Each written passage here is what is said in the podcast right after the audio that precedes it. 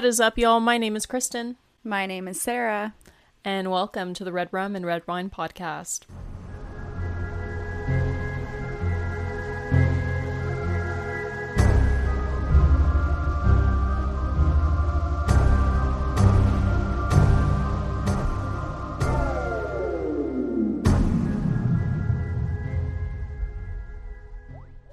Welcome back to part two of the disappearance of JJ and Tylee Vallow. Um, so sorry it's taken so long for those of you who were holding your breath, just waiting for this. I, I apologize. Some difficult things happened in my life, so finishing part two came um, as a struggle, but we're here. We're here to finish it, wrap it up. Um, if you listened to part one, thank you. If you haven't, go check it out.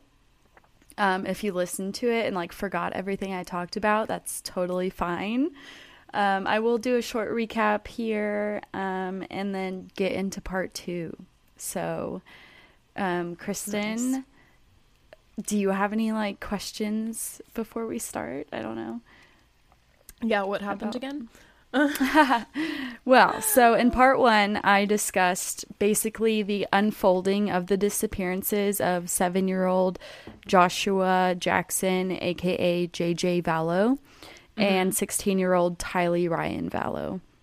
JJ was Tylee's adoptive brother, and they both lived with their mother, Lori Vallow. Um, she had divorced from her most recent husband, and so we learned in part one that Lori had been married multiple times, and the divorce from her most recent husband, Charles Vallow, was um, kind of like when her strange behavior started.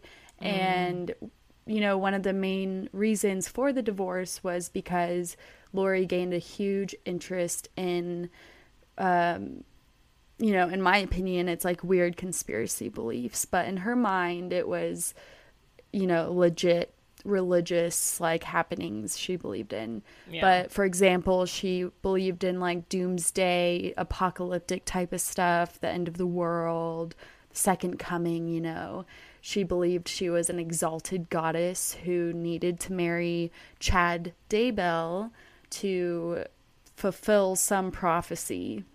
And didn't Chad work for whatever church or something or other? Or like was in So part of the church? Chad, yes. Well, he they shared the background of the LDS faith, but he most recently was an author writing Oh, about yeah. doomsday stuff Mhm. and he would go speak at conferences, these religious conferences, and that's actually how him and Lori ended up meeting Yeah. and I think that was back in like 2018. Lori, another just strange belief I think I mentioned in part one was that she believed um, in like people zombies.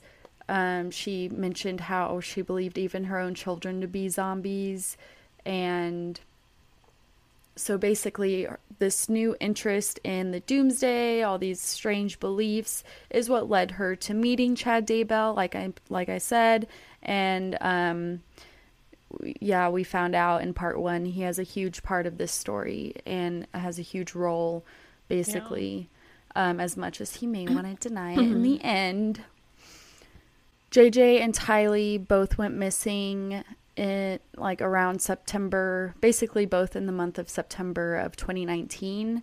They were announced officially missing persons by the FBI or sorry, the Rexburg police in December of 2019.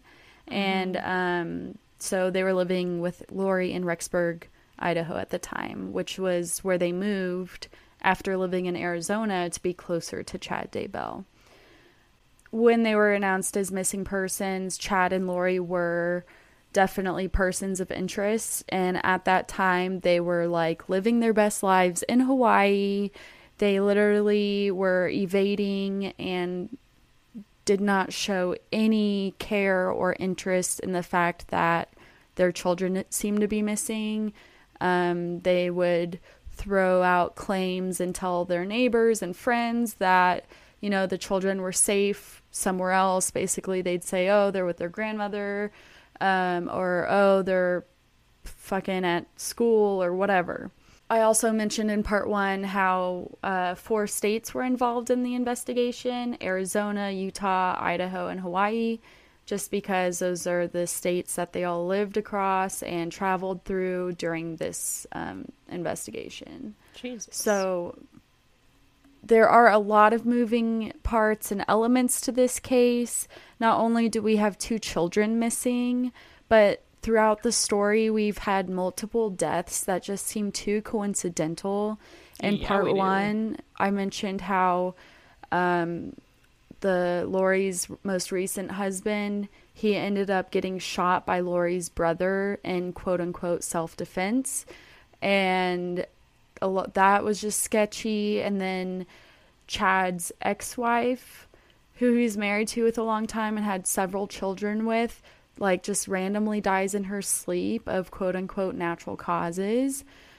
And there are just other deaths as well. Like, I don't even think I mentioned in part one that Tylee's birth father passed away in 2018 of like a heart attack. And Oh, it, pro- it probably has nothing to do with, you know, the, Yeah, this like, case. a but it's still, it's just like there are like several deaths surrounding this family and this like part of their lives.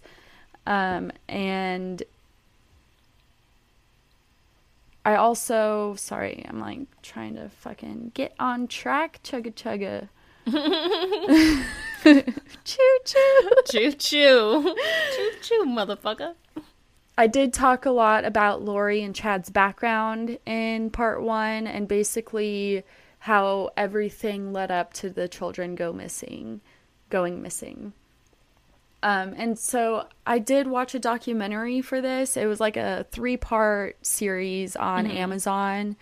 And I do apologize because my timeline, I feel like it got kind of messed up just because I was following a little bit of the timeline in the documentary and they reveal stuff kind of later on when the documentary is being filmed that was actually happening earlier on in the investigation. So I will be mentioning some stuff in part 2 that happened um like earlier on and I'll just like hopefully it's not confusing. Kristen, if you have any questions or if it's confusing, just please let me know. Oh, you know me. I will ask. Yeah. Um, so where we left off on, on in part one was the um, the Rexburg court gave Lori a five day notice and deadline to bring in JJ and Tylee to the court to like just basically prove that they're okay.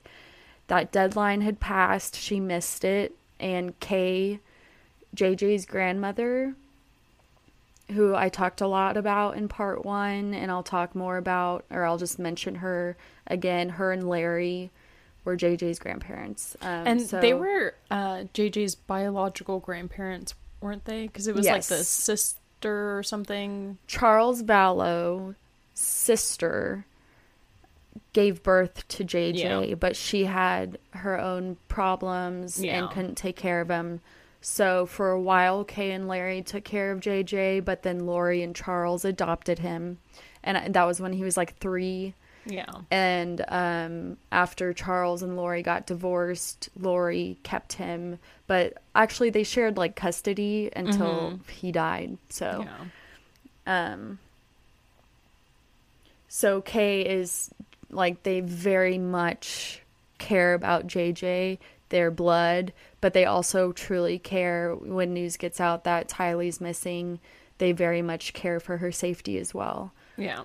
Blood or not, I mean. Yeah, so um where we left off was after that deadline, Kay and Larry held a press conference, um, basically just pleading to the camera and asking Lori to just show them the kids, let let them know that they're okay. God.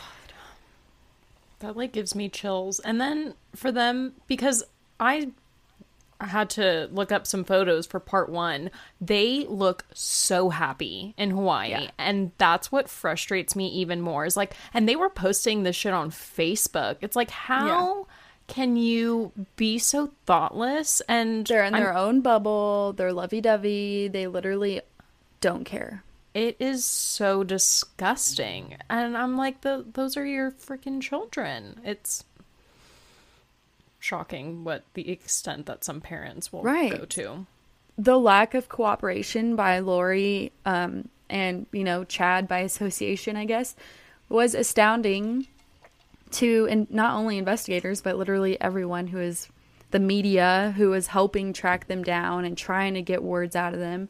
Everyone. So the investigation and attempt to lo- the, locate the kids obviously doesn't stop. It goes on. I'm going to rewind a few weeks before the deadline Lori had to bring in the kids to court um, because like I said, I was following the kind of sh- show and I don't this is something that should have been in part 1, but whatever, here it is. So remember the deadline was January 30th, 2020. It was issued on the 25th because Lori had the 5 days. So on January 3rd, 2020, Fremont County detectives, um, Rexburg Police, and forensic unit from the FBI executed a search warrant at the Daybell home. Now remember, Chad and Lori are away in Hawaii still. yeah At the time, uh, two of Chad's sons lived there, so it was the property that Chad lived with with his um, previous late wife Tammy with their children. mm-hmm. So right now, two of his sons live there. The home was searched as well as a shed that's on the property. And at one point, they had metal detectors and probes and rakes were also used to go over several portions of the yard. Office, sorry, officers removed 43 items from the Daybell home um, during this raid, which included items like computers, cell phones, journals, documents, medications, um, and all of this was sent for forensic examination. This raid on the Daybell home not only had to do with JJ and Tylee, but apparently on the warrant or part of the reasoning was also due to the suspicious death of a person or persons not specified in the source. So it could have been, I don't know, Tammy, Charles, because like multiple people died in that um, location didn't they dude Well, that's fucking messed up they could have been suspected for having a part in any of it, you know. Mm. So, also in January of 2020, as La- Lori and Chad, lad, are hiding in Hawaii, Colby Ryan, which you may or may not remember from part one, i don't he's Lori's first child from one of her first marriages that I barely mentioned because I don't know like he just wasn't in the picture or at least mentioned in sources during the whole JJ and Tylee situation. yeah Um, but he is the older half brother to JJ and Tylee, who, you know, I briefly mentioned in part one. At some point in January, he posted a seven minute long video on YouTube pleading Lori to just cooperate and to like safely return JJ and and Tylee just to, you know, put everyone's mind at ease to just do the right thing. god Um, he said, "quote I know you what I know you know what the right thing to do is, and I know you have a good heart. It's time to do the right thing." Unquote. I did. I don't know if you mentioned in part one or if you're going to mention later. Do we ever? Do you ever talk about like is she diagnosed with any type of mental illness or she just straight up I one day? briefly mention her mental state later, Yeah. um, but not necessarily any diagnosis. Damn. I really wonder because I mean I I don't really it doesn't seem like she everything was like perfect in D&D but for the Call most me part, old fashioned, seemed- but I think it might be like a certain level of a mid midlife crisis yeah yeah I could see that and then like mixed the church with other components, of course. but when you sorry i'm not really trying to drag churches but some churches when you go into certain mentalities like yeah i can definitely lead people to, to do some crazy shit or think some crazy things. And you you mix love into the picture. And um i don't specifically remember what i mentioned in part 1 as far as greed goes but there's definitely greed. And so it's it's a messy Yeah, because she was she was pissed about the husband or the ex husband taking her off the yeah life insurance so policy. i did mention that charles vallow changed his life insurance policy into kay's name because he if anything went wrong or if there was some kind of so custody battle like he just knew that kay and larry would have a good chance of having jj at least in his in their custody and he wanted them to have money to take care of him I just because he was wish- autistic and would need most likely lifelong care. So Yeah. I just wish he would have fucking told Lori. I wish he would have just been like, "Hey, you're off the life insurance policy. You will never get any of this money." Like it may have saved his life. It's just oh Right. Ugh.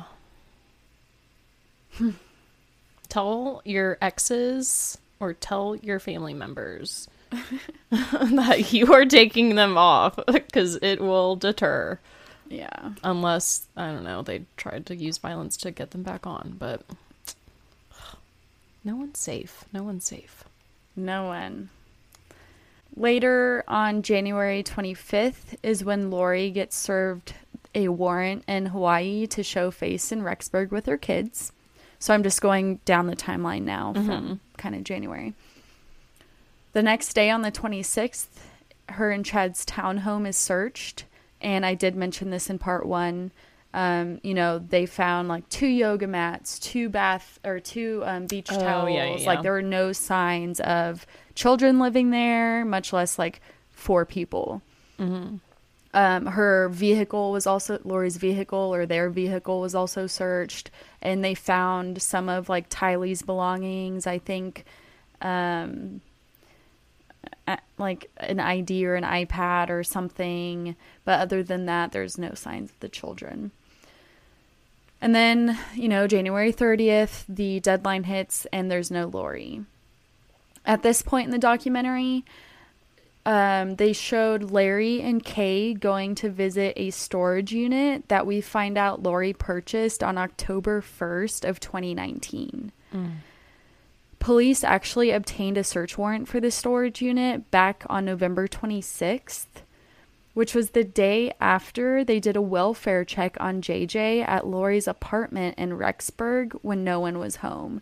And this is like that welfare check that kind of started the whole missing persons case because police go do the welfare check no one was home or it was when just Alex and um, Chad were there, but Lori and the kids weren't there.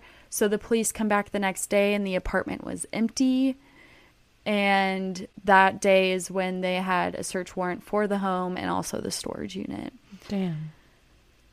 The warrant called for the seizure of any evidence that the boy was residing at any of these residences and or evidence of foul play or the commission of a crime and or evidence of the child's current location.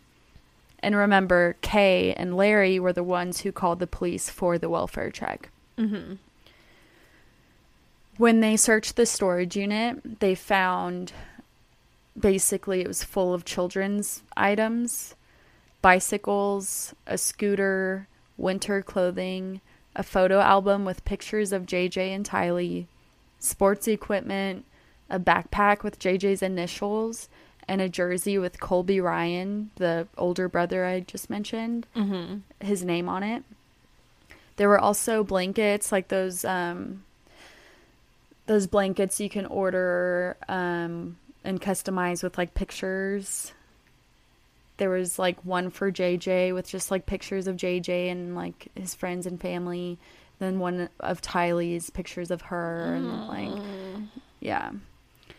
This was a pretty devastating or and or eye-opening discovery for investigators because you know, they're in the storage unit. They're like, "Okay, here is all of the kids' stuff. but where are they? You and know? it's been in there probably since they got it in fucking October. Oh my god. Yeah. Um and in the documentary it showed like before Larry and Kay went to the storage unit, it showed them calling the landlord of Lori's apartment to ask if they had left anything behind mm-hmm. because JJ had this scooter that was his absolute favorite. He would never like leave or move and leave it behind. And so the landlord told them if there was some stuff left behind, I don't remember seeing a scooter, but we usually donate the items that we can at the like nearby thrift store. The other stuff goes in the dump. So in a long shot of finding this scooter, Larry and Kay go to the nearby thrift store, but it wasn't there. But I th- there was a scooter in the storage unit. So um and you know, I think one of the reasons why they end up going to the storage unit later in January is well, not that I think. It's it pre- it, it adds up, okay? Because um Lori's payment, her card got declined several times in January. And at that point, the items become abandoned. And because the items were also part of an investigation, they were abandoned but dependent on the investigation.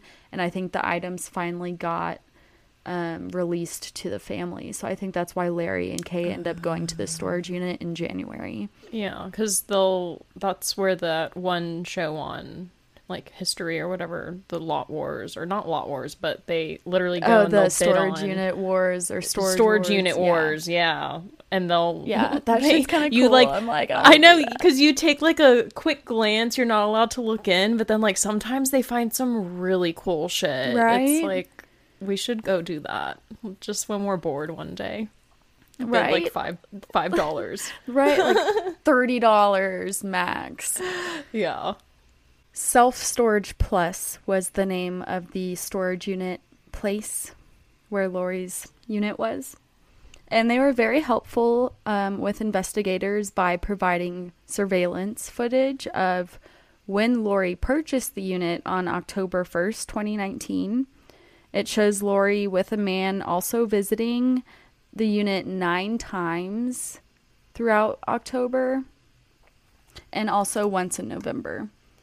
The man with Lori appears to be her brother Alex, Alex Cox, who I mentioned in part one, who also ended up dying. Yeah, I was about to say, wasn't it like of a heart attack too or something? It it ended up being like a clot, a blood clot. Mm. It Karma. was, you know, natural causes. But still, like suspicious, like all these people dying close to this, this, um, like these, this couple. This couple, whatever. yeah. Another visit, um, the footage shows Alex and a other man who appears to be Chad Daybell. And then during one visit, Chad and Lori are shown visiting the the unit together. So Hmm.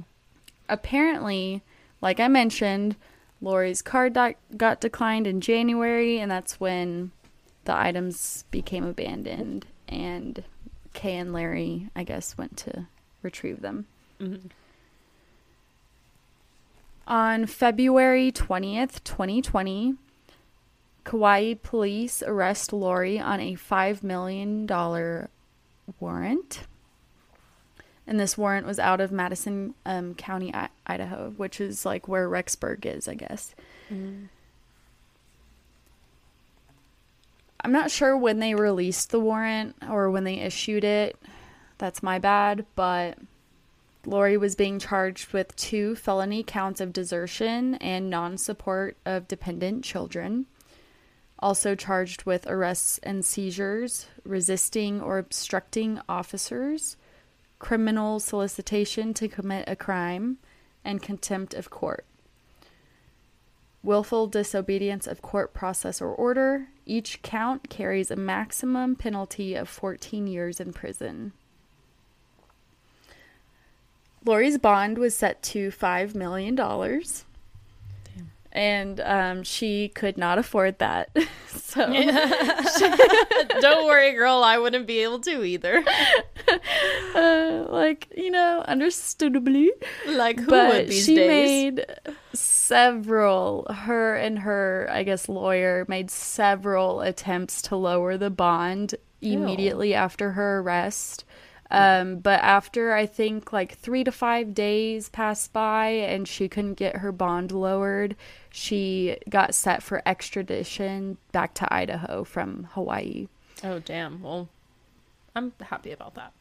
So Chad is still a free man. He hasn't been arrested, but mm-hmm. he's still a person of interest. Mm-hmm. Um, as Lori's arrested and getting ex- prepared to be extra- extradited to Idaho, he is preparing to go to Idaho as well.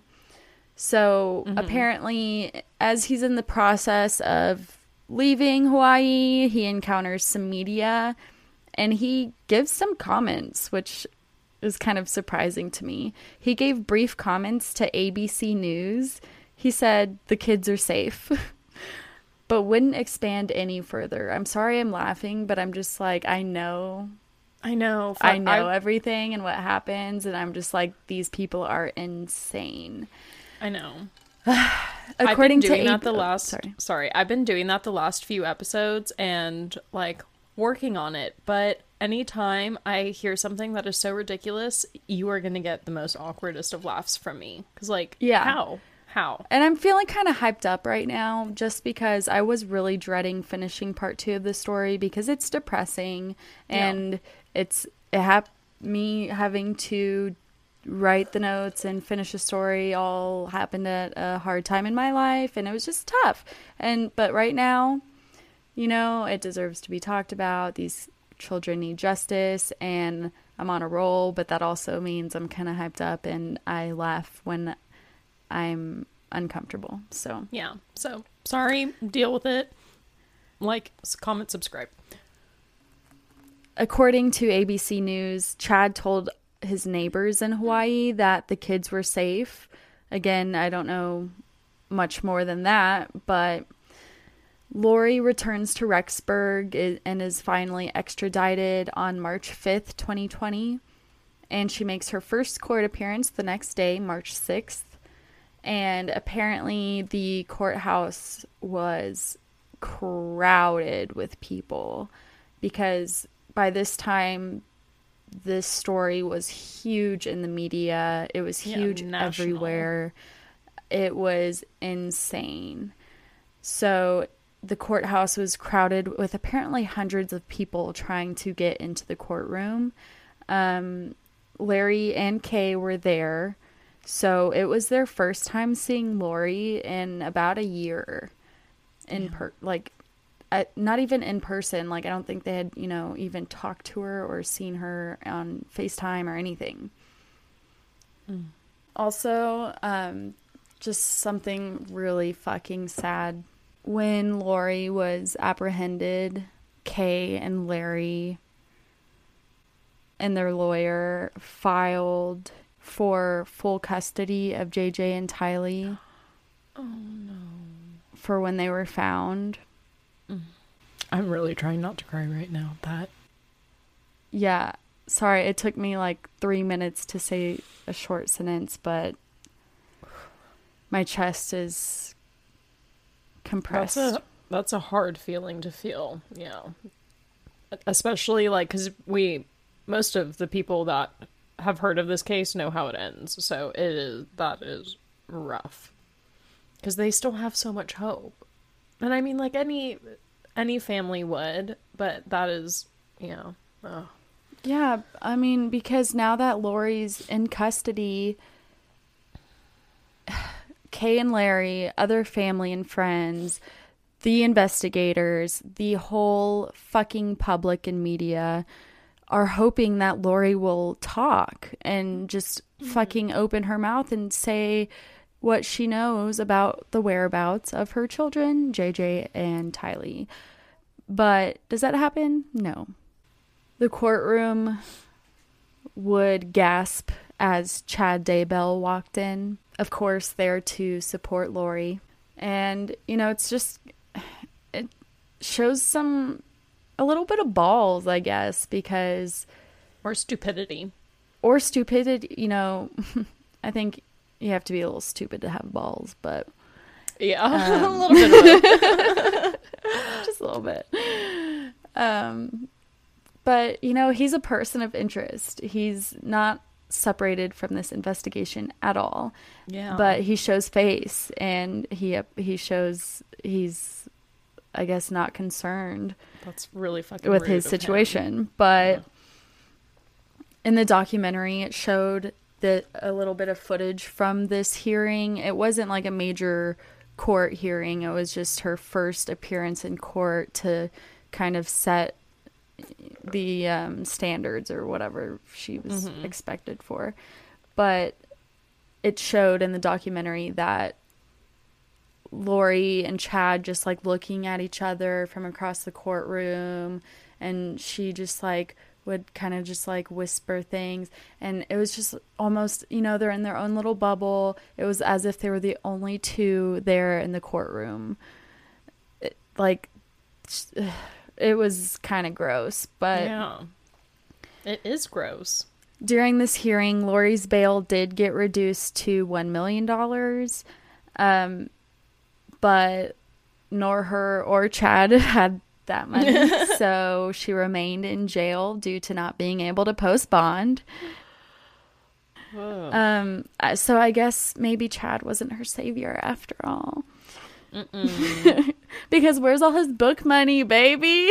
yeah, dude, my savior has to at least be able to ba- bail me out of jail. Like, Right, Take out Minimum requirement. MFing loan, please. yeah, I'm worth it.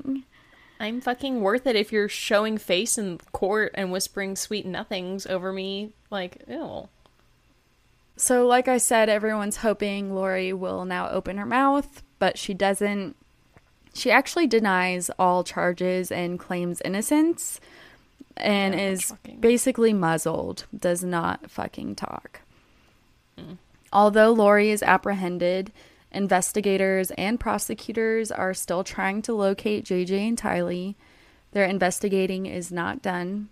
And I'm sure they are trying to build a better case or a stronger case against Chad. On March 20th, 2020, investigators decide to release a photo they had found um, like a few months previous, I think.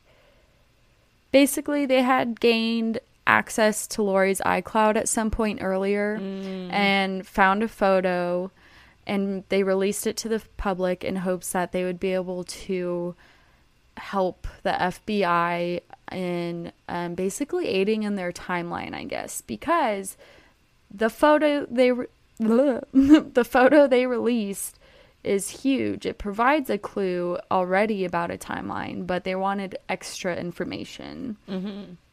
Um, Kristen, I should have like texted it to you, but I can show you on my tablet unless it'll look weird in the video.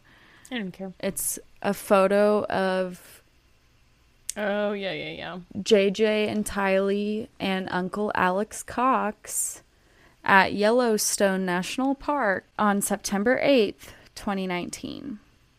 That day, September 8th, 2019, is the last known sighting of Tylee Oh, shit. Vallow. And that's why this picture is huge. Um, so, you know, Lori, JJ, Tylee, and Alex go to Yellowstone, I think just for the day. It's about a two hour drive um, north, I think, of Rexburg. And um, we see this photo. I think there's another photo of just Lori and JJ taken. Um, but the FBI basically ask anyone in the public if you were at Yellowstone on that day, please check your photos to see if you captured the family or, um, you know, in the background or whatever, or if you remember seeing them, like let us know. They just wanted to know basically they wanted any detail they could get, you know, that could be helpful, but in my opinion, it sounds like they wanted to know maybe if anything happened at the park that day because um, park cameras show the family entering the park, but there's not cameras at the exit, so we don't see if the whole family left together or not. Yeah. It's a little suggestive, but my you opinion. don't you don't have like bodies at that point. You don't have anyone right. They're there, liter- so they're trying to look in in every aspect. yeah, anything is possible at this point. You're obviously Right. hoping to find them alive, but I mean, you Yeah. you just have to think. And I tried to find out a little bit if the last known sighting of Tylee was at Yellowstone or if it was just that day, maybe after Yellowstone somewhere. But it mm-hmm. seems pretty much like Yellowstone was the last sighting. But Yeah. She, you know, if she's with her family, then who knows what the last sighting was. Meanwhile, the same day, September 8th, 2019, we find out that Chad Daybell and his previous wife, Tammy Daybell, who is still alive at this point, submitted an application to increase Tammy's life insurance policy to the maximum amount. That's just like how, as a spouse, do you go about that without looking like you want to murder the fuck out of them? And I'm so sorry, I don't remember what date she died, but I'm it wasn't like long after that, I don't think. So, No, if someone is There's asking that. one to take out a life insurance policy on me and like be the person, I'm like immediately no. Immediately calling the cops illegal. Like should be illegal to even ask me. I mean, she already had one, I guess, but and I guess he was already the like, it the beneficiary, but they Don't- submitted an application to increase it to the maximum. Why do you need that? Why do you like no. No. Why do you she's Because not- then you just stay-at- pass a away of stay-at-home natural mom is causes. not a deadly job though. Like what are the odds of you dying being or maybe she worked, I don't know, but like We all know some stay-at-home moms like their fair share of cocktails. alcohol and suicide, but I don't think life Well, insurance pills, goes alcohol. out with. no, I'm just kidding. But I It's think, like, totally a sometimes- Sometimes they won't pay out if it's suicide. It's fucked up, but sometimes they won't. JJ had definitely been seen after the Yellowstone trip.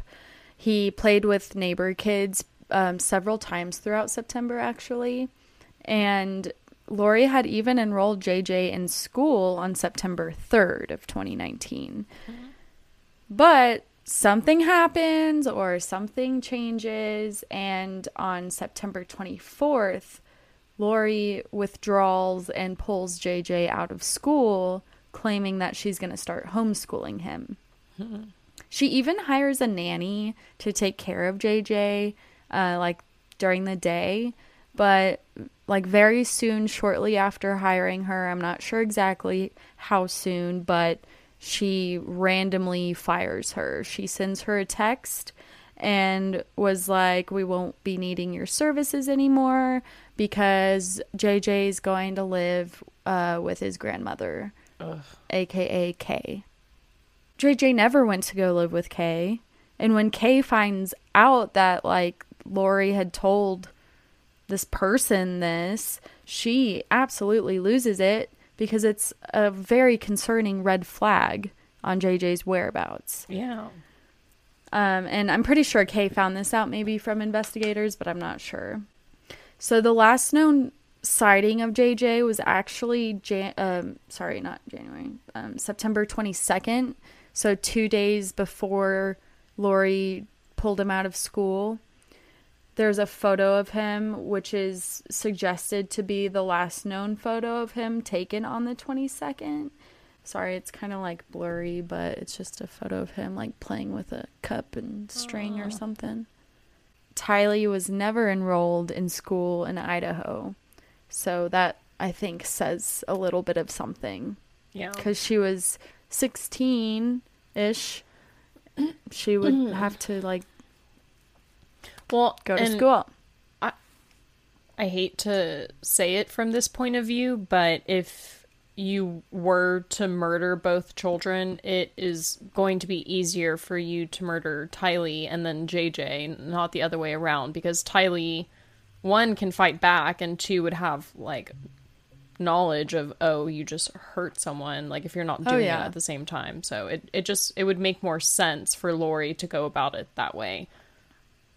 Right. But it, it's just fucking sad. Because then how long would you imagine, like, JJ was there without Tylee and him just wondering, like, what's going on? And I did mention in part one how JJ, and I'll, I'll repeat it probably a few times, JJ and Tylee were very close. yeah. Tylee was very loving towards him and very protective. She was almost like another motherly figure to him.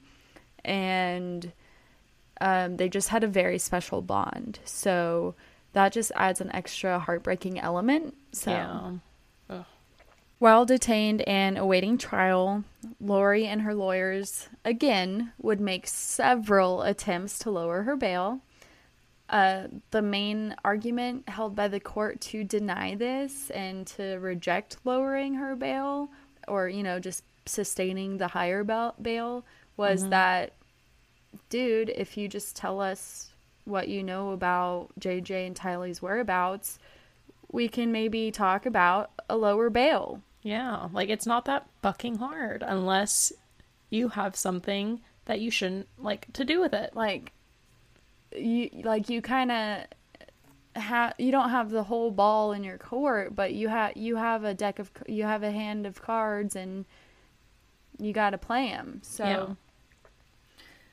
obviously investigators are still investigating they're building a case against chad against lori as well they're fucking doing the thing as much as they can of course.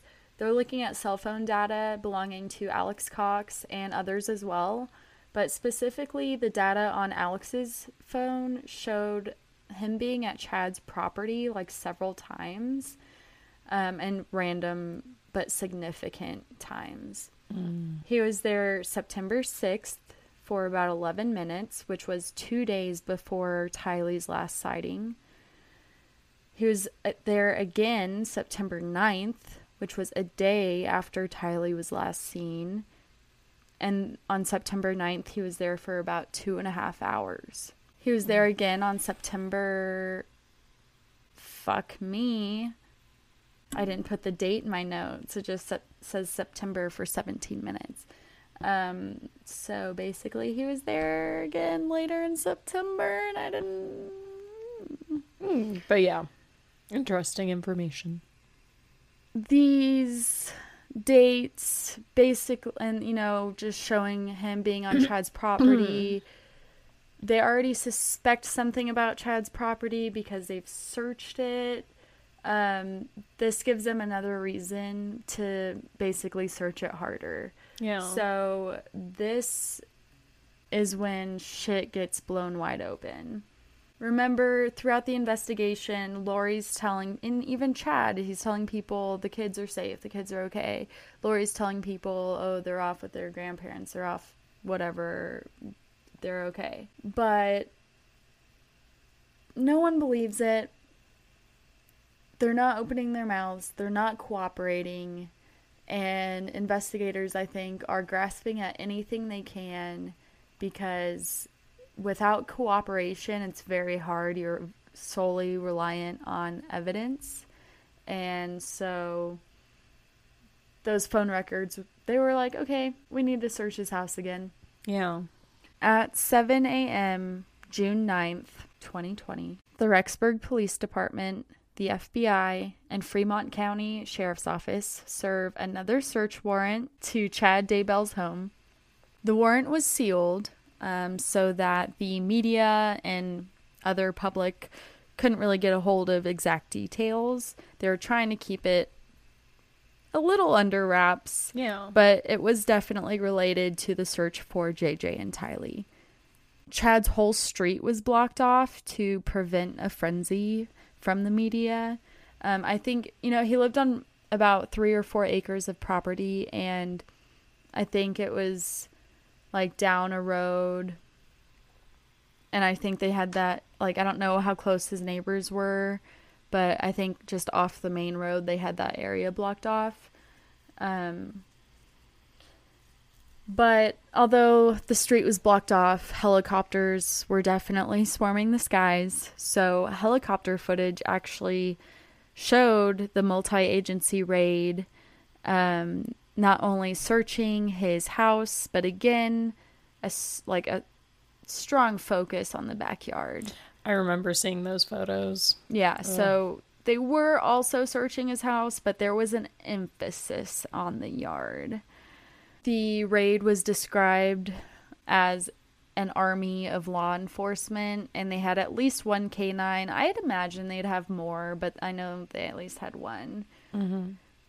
During the search, I just, this blows my mind.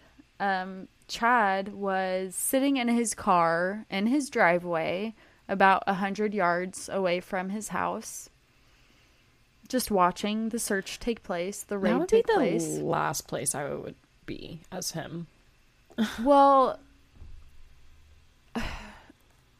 like, is he doing it to try and be like, "Oh, I'm not afraid of anything"? Like, it, well, you're in my stupid, mind, or I feel like maybe there might be certain um, protocols in place where they told him he has to be at least 100 yards away while they search. In case they find something. But in my mind, also, he's a person of interest. So why wouldn't you have him 100 yards away being watched by like an officer or something? Yeah.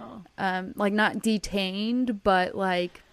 well, if they're gonna if they're gonna say like you have to be here while we're doing the search, then yeah, he there should be an officer to make sure. That. Yeah, I, well, I don't think he's there. allowed to leave, but yeah. I I don't think he was being as closely watched as you'd think. In my opinion, um, considering that they're looking for two cons- missing children, and he ha- probably had yeah. something to do with it. He, there's a lot of information that would suggest he should be closely watched. Is all yeah. I'm saying he as he was sitting in his car watching the raid take place he received an inmate phone call from his beloved wife lori. Oh my god. They ugh i just got goosebumps thinking about ugh, the call because they played um the recording of the phone call in the documentary i watched. And you know it's like nothing is going on. Lori's just like, hey, baby, what's going on? I miss you so much. And Chad's like, oh, they're searching everything right now the house, the yard. He's like super chill, very calm. Obviously, he knows like not to say any anything much, yeah. but um, Lori in return is just like very calm but so loving. She's just like, oh my God, baby, I'm so sorry. Is there anything I can do to help you? It must be so hard. Like, it's very creepy and gross. Like, just how in like La La Land they seem, or at least, I don't know. It's like their own little heart bubble of sacrilegious love. yeah, I don't like it. After starting the raid at dawn, about, you know, 7 a.m., it would only take a few hours to make a gruesome discovery. Um, trigger warning I will be covering in this next section, you know, like human remains. If that's not something you want to hear about, I understand. One of the first focuses um, of the yard that was searched was an area behind the home right next to or near a fire pit. Helicopter footage showed, you know, tarps and tents covering that area to protect mm-hmm. the privacy of the investigation.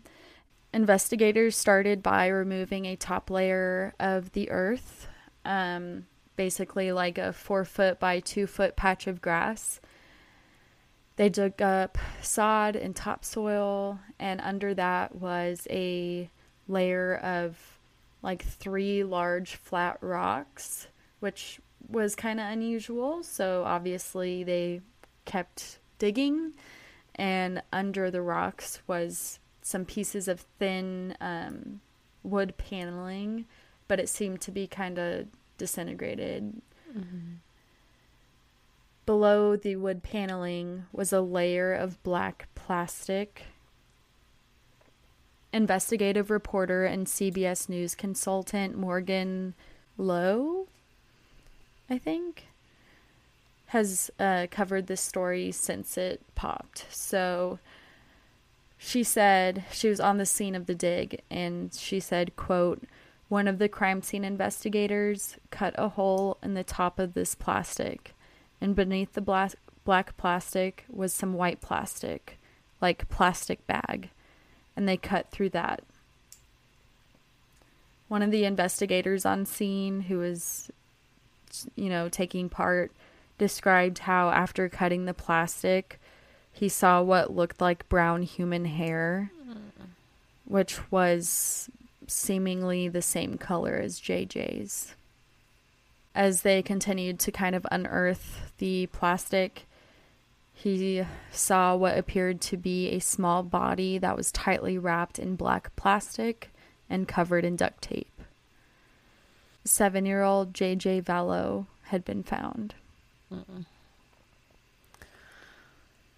Meanwhile, a second team of investigators were searching an area of the yard that the Daybell- Daybells referred to as their pet cemetery. It was just 50 yards away from they had just found JJ. They started digging in an area and understandably dug up a cat and then a dog. They kept digging until they found some strange objects they found a melted bucket, and under the bucket there was a partial human skull. Oh, shit.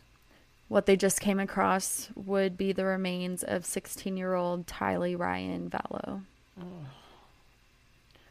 Tylee's remains were not as intact. Unfortunately, because of the condition of Tylee's remains, it was very hard to tell exactly what happened to her or what her cause of death was um, besides the fact that she had been dismembered and burned. Like somebody attempted to um, get rid of her by dismembering and burning her, but then obviously found out that that's hard to do and buried her. Mm. CBS News consultant Morgan Lowe thinks JJ may have still been alive when he was buried she reported, quote, Why do you bind somebody's feet and hands and mouth in duct tape? You do it to keep them from yelling or talking. The way they found that body leads you to believe that JJ was still alive because you don't go through all that trouble to somebody who's already dead. Stop. JJ was dressed in red pajamas and placed inside a plastic bag with his ankles and wrists bound by duct tape. It was also reported that he had an additional plastic bag over his head, which suggests that he could have died from I, asphyx- asphyxiation. I mean, like, it either is terrible, but I hope it was asphyxiation to be buried. And these are your children. I. Oh my god. After missing for about nine months, JJ and Tylee had finally been found. Still in his car, Chad fucking Daybell either got wind that remains had been found or he noticed the commotion and like knew what was happening and he fucking like bolts he just like he's already okay. in his car, so he just pulls out of his driveway. That's why leaves. you fucking sorry, was doing illegal shit. That is why you need a fucking cop there. That's well, what I'm like, saying. What was the whole point? Either either he had some balls and he was doing it for fun to just to be there, or like they're forcing him to. Whereas like, sorry, but y'all were dumbasses in this opinion and like in this situation because why did you leave him with keys in the car? And that's Take the why keys I mentioned at least. it being so funny to me earlier oh God, because yeah, because I forgot about I yeah no. Granted, how did he? Like, he doesn't get, of very far. And I don't know how long his street is that is blocked off because it seems, you know, kind of like a back road, a private road type of thing. Um so I don't know how far down that road he lives. And again, it was blocked off and it was Yeah. you know, guarded to prevent media from crossing through, but he gets pulled over about a mile away from his home. And I'm not sure if that's on that, you know, private road or if somehow he got past it, but he doesn't make it very far regardless. He's immediately arrested and that's at about 11:30 a.m. June 9th and booked on two charges of concealment and distrib- distribution or alteration of evidence and has a $1 million bond. Kay and Larry get the phone call they had been dreading and were faced with the news of two sets of human remains being discovered on Chad's property during the raid. They were aware of the raid. They had gotten a phone call that morning as the warrant was being served or before it was being served.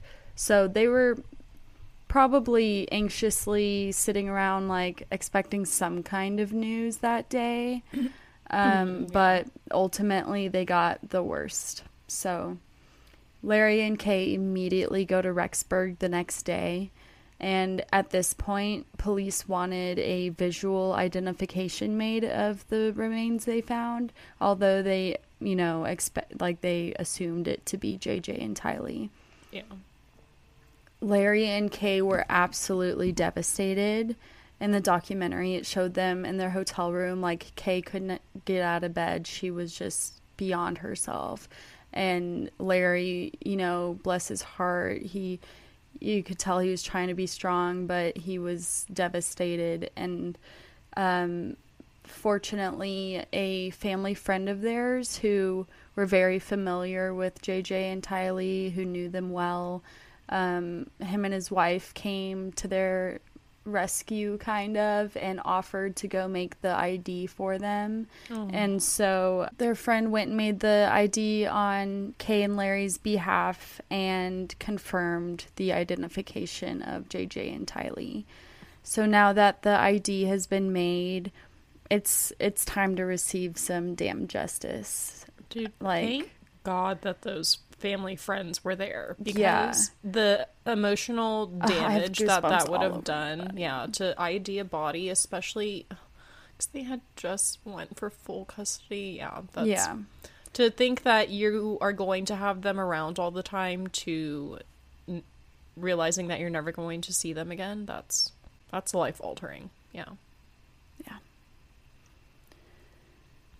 The discovery of JJ and Tylee's remains led prosecutors to file additional charges against Lori. This included two felony counts of conspiracy to commit destruction, alteration, or concealment of evidence. Lori and Chad both pled not guilty to all charges. Um, they were being tried separately. Um, and you know, at this point, we're still pre-trial. It's like there's still there's so many small kind of hearings that happen before trials, so uh, things are still being worked out. And actually, at one point, Chad's lawyer and his team request the entire case against Chad be dropped or be thrown out For what? just based on the essence that they had no real evidence against him other than the remains being found on his property. He ran away. Yeah, I don't know. Um, but Innocent basically, people don't run instead of anything being dropped or thrown out, Chad and Lori both get hit with more charges. Yeah. As they rightfully should. May 14th, or sorry, May 24th, 2021, a grand jury indicted Chad and Lori on several new felony charges, including first degree murder and conspiracy to commit murder. The time Chad and Lori has spent in jail at this point, you know, awaiting trial, has been ongoing. As I said, you know, these things take time. Um, you get, you go and attend many small hearings regarding your case pre-trial and things often get pushed back continued or reset whatever. And people, you know, depending on your p- uh, position, you you know, if it's the defense or prosecution, sometimes you want more time to prepare and get more evidence and more witnesses or whatever. So a lot of that happens on purpose, but on June 8th, 2021, Lori is committed to the Idaho Department of Health and Welfare institution thingy. Yep, here we go. what is she? What what, is, what did they have to say about Miss Lori? So as we've may as we may have noticed throughout this story, um, Lori has like exhibited some behaviors that may be concerning to her welfare or her mental health. Um, her yeah, definitely noticed that. in part one, I mentioned um, when her and Charles Vallow were still married, he was away on a business trip. He had come back, and when he came home, he was like locked out of the home, but Lori wasn't home. She had like taken the kids to a hotel. He called the cops, and you know, there's body body cam footage of him literally saying like i'm concerned for her mental well-being. She's threatened to kill me. She's been acting kind of strange lately blah blah blah. So there have been concerns of her mental health way prior to this. Yeah. but i you know as far as an, a diagnosis goes i don't see anything. There may have been um I wouldn't be surprised, but I didn't see that in my research, so I didn't include it because maybe I should have. Well, I feel like it's always so hard with conspiracy theorists because what do you diagnose them with? Be- well, because for, like, they're normal. Is I guess their delusion. grasp on reality. Yeah, they're, they're, just like so almost delusional. delusional. Yeah. Yeah, they do become delusional in their yeah, in their thoughts of like how like far this conspiracy will go. They literally create a new reality around them, and they are living in a completely separate plane than us. Like is totally it, different dimension. Is it a mental health thing, or is it truly a, a misunderstanding of reality? Yeah, I. That's kind of where because I'm like. It's not like because that can be say, a oh, symptom of other she's things, schizophrenic, but- she's BPD, but even like all those other things, it's like that doesn't. Not all conspiracists fall under those lines, Right. and it's like not They're all just these- gullible. Yeah, and it's like your mental illness doesn't define who you are as a person. I Exactly. where I was, yeah, Yeah, I was going somewhere with that, but yeah, I just like I don't know. I she seems cuckoo cuckoo, but at the same time, like there isn't like a DSM five volume five title that you could really like throw her under. I guess. I'm sure someone Maybe. could throw her under a few. Someone's gonna but- email me and say, actually, there is. Well, because you're wrong. a psychologist deemed her not fit for trial, and a judge agreed she could not help in her defense, and that's why she um, got committed to the institute. So she could basically, um, under the agreement, she could be committed for up to 90 days before the judge reviews her competency again, um, or, you know, the team reviews it. And not even a month later, after being instituted or institutionalized, a grand jury in Arizona indicted Lori Vallow Daybell for conspiracy to commit murder in the death of her fourth husband, Charles Vallow. Damn. She's just getting hit with it, dude. For a conspiracy, she sure is getting a lot of conspiracy charges. yeah. She's living up to it. she is. So apparently, the police reports from the incidents where her brother Alex Cox shot Charles Vallow in self-defense, which I mentioned in part one. Um, those in the police reports, Lori and Alex's stories and statements at times really contradict each other, Yeah. and that was that was a huge red flag, and um, it eventually led to her being charged with that. And at this point, Alex is dead, so And then I did read, um, I don't know major details, but I did read Chad Daybell was also charged with one count of murder in connection with the death of his wi- late wife, Tammy Daybell. Mm. Because it was said at first that she passed away of natural causes. And I think at first the family, because of that, rejected an autopsy because they were like, oh, she died of natural causes. There's no there point. you go. But then I think they had one done, but the results had been sealed. So I'm not really sure um, as of now where that stat stands. If it's enough to bring a murder charge, then they definitely Yeah. found something. right. And he hired, they hired the life insurance policy to the maximum, like right before her death. Both of them, both of them are not helping with the fucking life insurance. Like she was. so when I mentioned greed Chad- earlier, yeah, love, lust, both of greed, them. Yeah, midlife crisis, all of it. I guess like Chad was upset that he wasn't this like great author like Twilight, and so he just needed I don't know another way. That's his midlife crisis. I don't know what the fuck is going on with Lori. She's just I can't quite figure th- this chick out. She really Me either. irks the shit out of me. I just Yeah. And I will note that before Lori got deemed unfit to stand trial, she was um, preparing to enter a plea deal. She wasn't going to face a jury trial. She was going to take a plea, plea. Although I don't know details on what the plea was. But then she got um, entered into the institution. And at some point or at one point for whatever reasons it's probably because of the plea deal she reached prosecutors dropped the destruction alteration or concealment of evidence charges against both chad and lori um, and lori isn't actually deemed fit to stand trial until very recently april 11th of this year 2020 2022 damn. yeah. So she stayed way longer than her 90 days or whatever it was because it was, She seemed pretty freaking delusional. So yeah. um, so she was ordered to be released from the Department of Health and Welfare facility with her arraignment set for April 19th, 2022.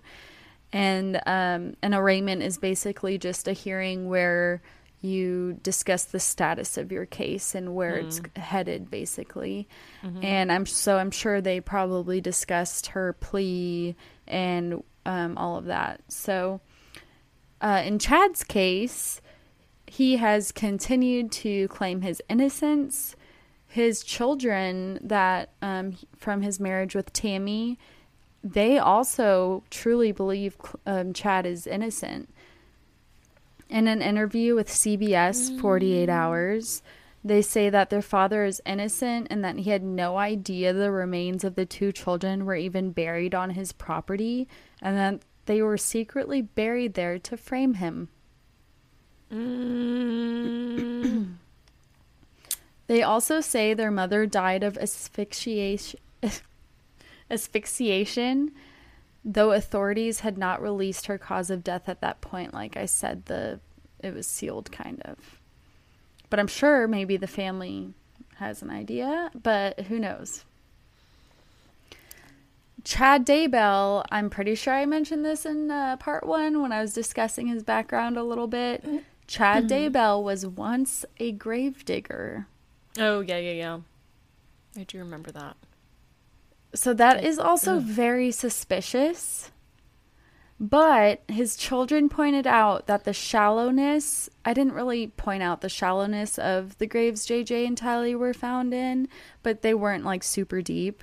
Mm-hmm. So Chad's children pointed out the, that the shallowness of each grave seems a rookie mistake, especially for someone like Chad, a man who used to be a gravedigger.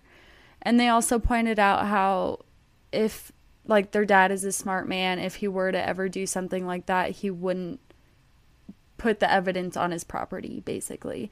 They're in an area where there's miles and miles of like land and wilderness. He wouldn't do that. But then why would you drive away as soon as the bodies were found on your property? I don't know. That is like not something that an innocent even if you were to freak out, it's Right. Like you don't run unless you're guilty. It's if you watch cops enough. yeah.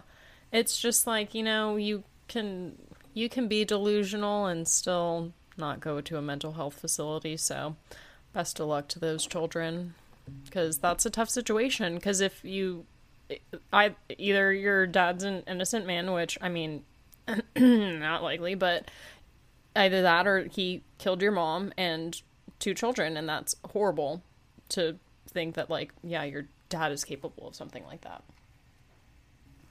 yeah. Um so still as of now Chad maintains his not guilty plea and um is facing a jury trial and in which he will face the death penalty. Oh, he he truly shit. like he's truly He's standing on the it. grounds that he's not guilty. He's going Damn. that far. So that I mean to me that says something but still I truly I refuse to believe that he wasn't at least aware of anything that was going on which it- makes him guilty. It So- makes it interesting for sure, but I, it regardless. Okay, so whatever you ran away because you freaked out. Fine.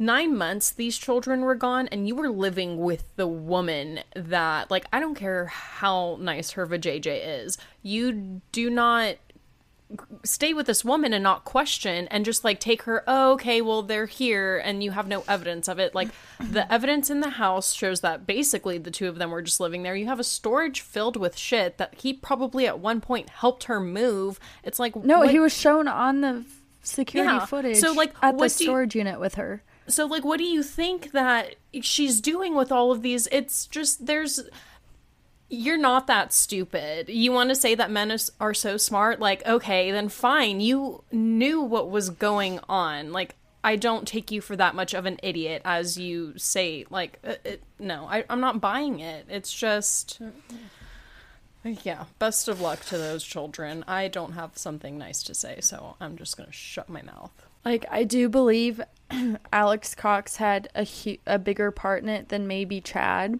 but Chad definitely knew what was going on. Yeah. You're And- not like you're not that dumb. Yeah. Kay and Larry had some things to say about Lori and her stint in the mental health facility. Mm-hmm. Kay said she has learned to play the system and she has snubbed judges' orders all the way down the road. Larry said, We never believed that she was incompetent. It's a charade. Charade. In closing, um, you know, I, I really couldn't find much on JJ Tylee other than kind of a lot of what I've already said is that they were bright young children. They were very close and had a special bond.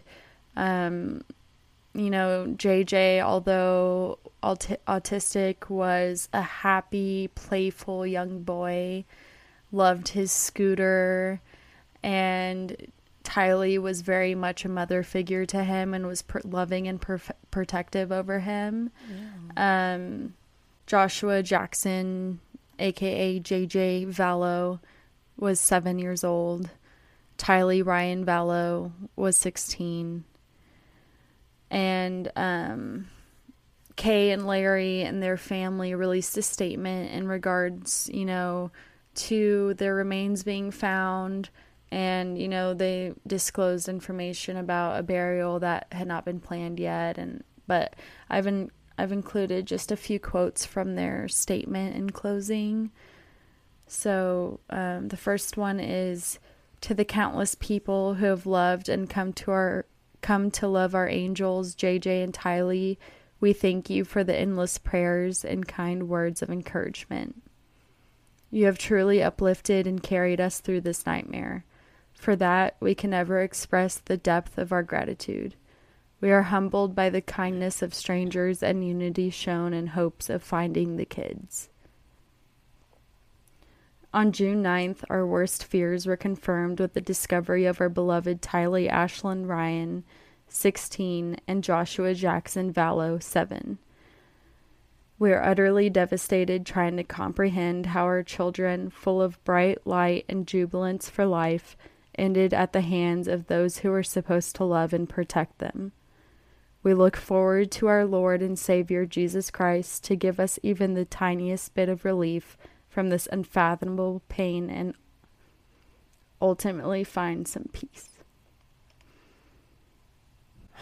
That's pretty. Uh, I don't even know. No words.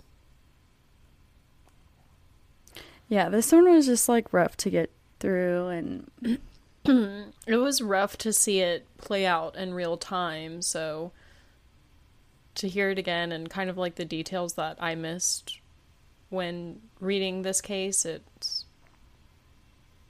yeah, it's a hard. All of them are hard, but uh, right.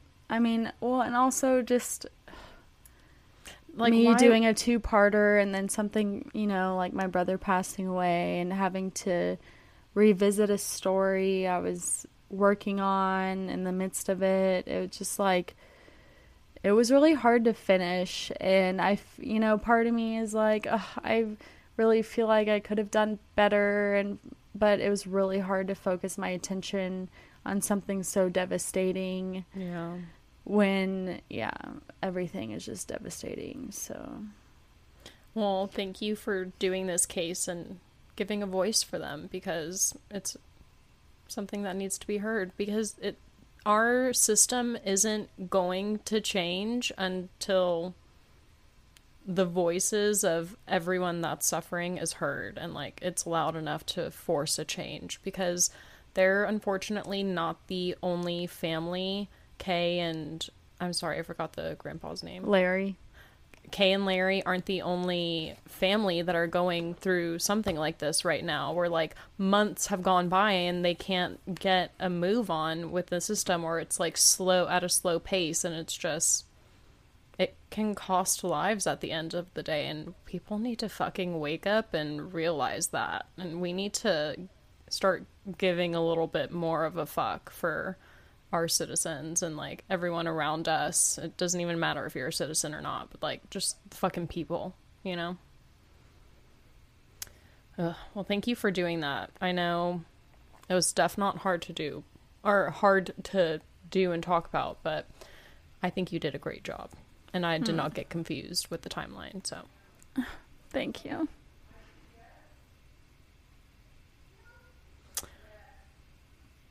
Sorry, that's my that's my mom yelling at my son. Uh, well, until next time, guys.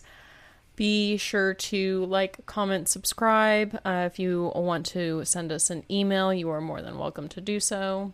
at rar pod r at rarw podcast and red rum and red wine podcast at gmail.com And we'll see you next Wednesday, probably, hopefully. maybe Fingers crossed I get it all done in time. Uh, but yeah, bye, guys. Bye.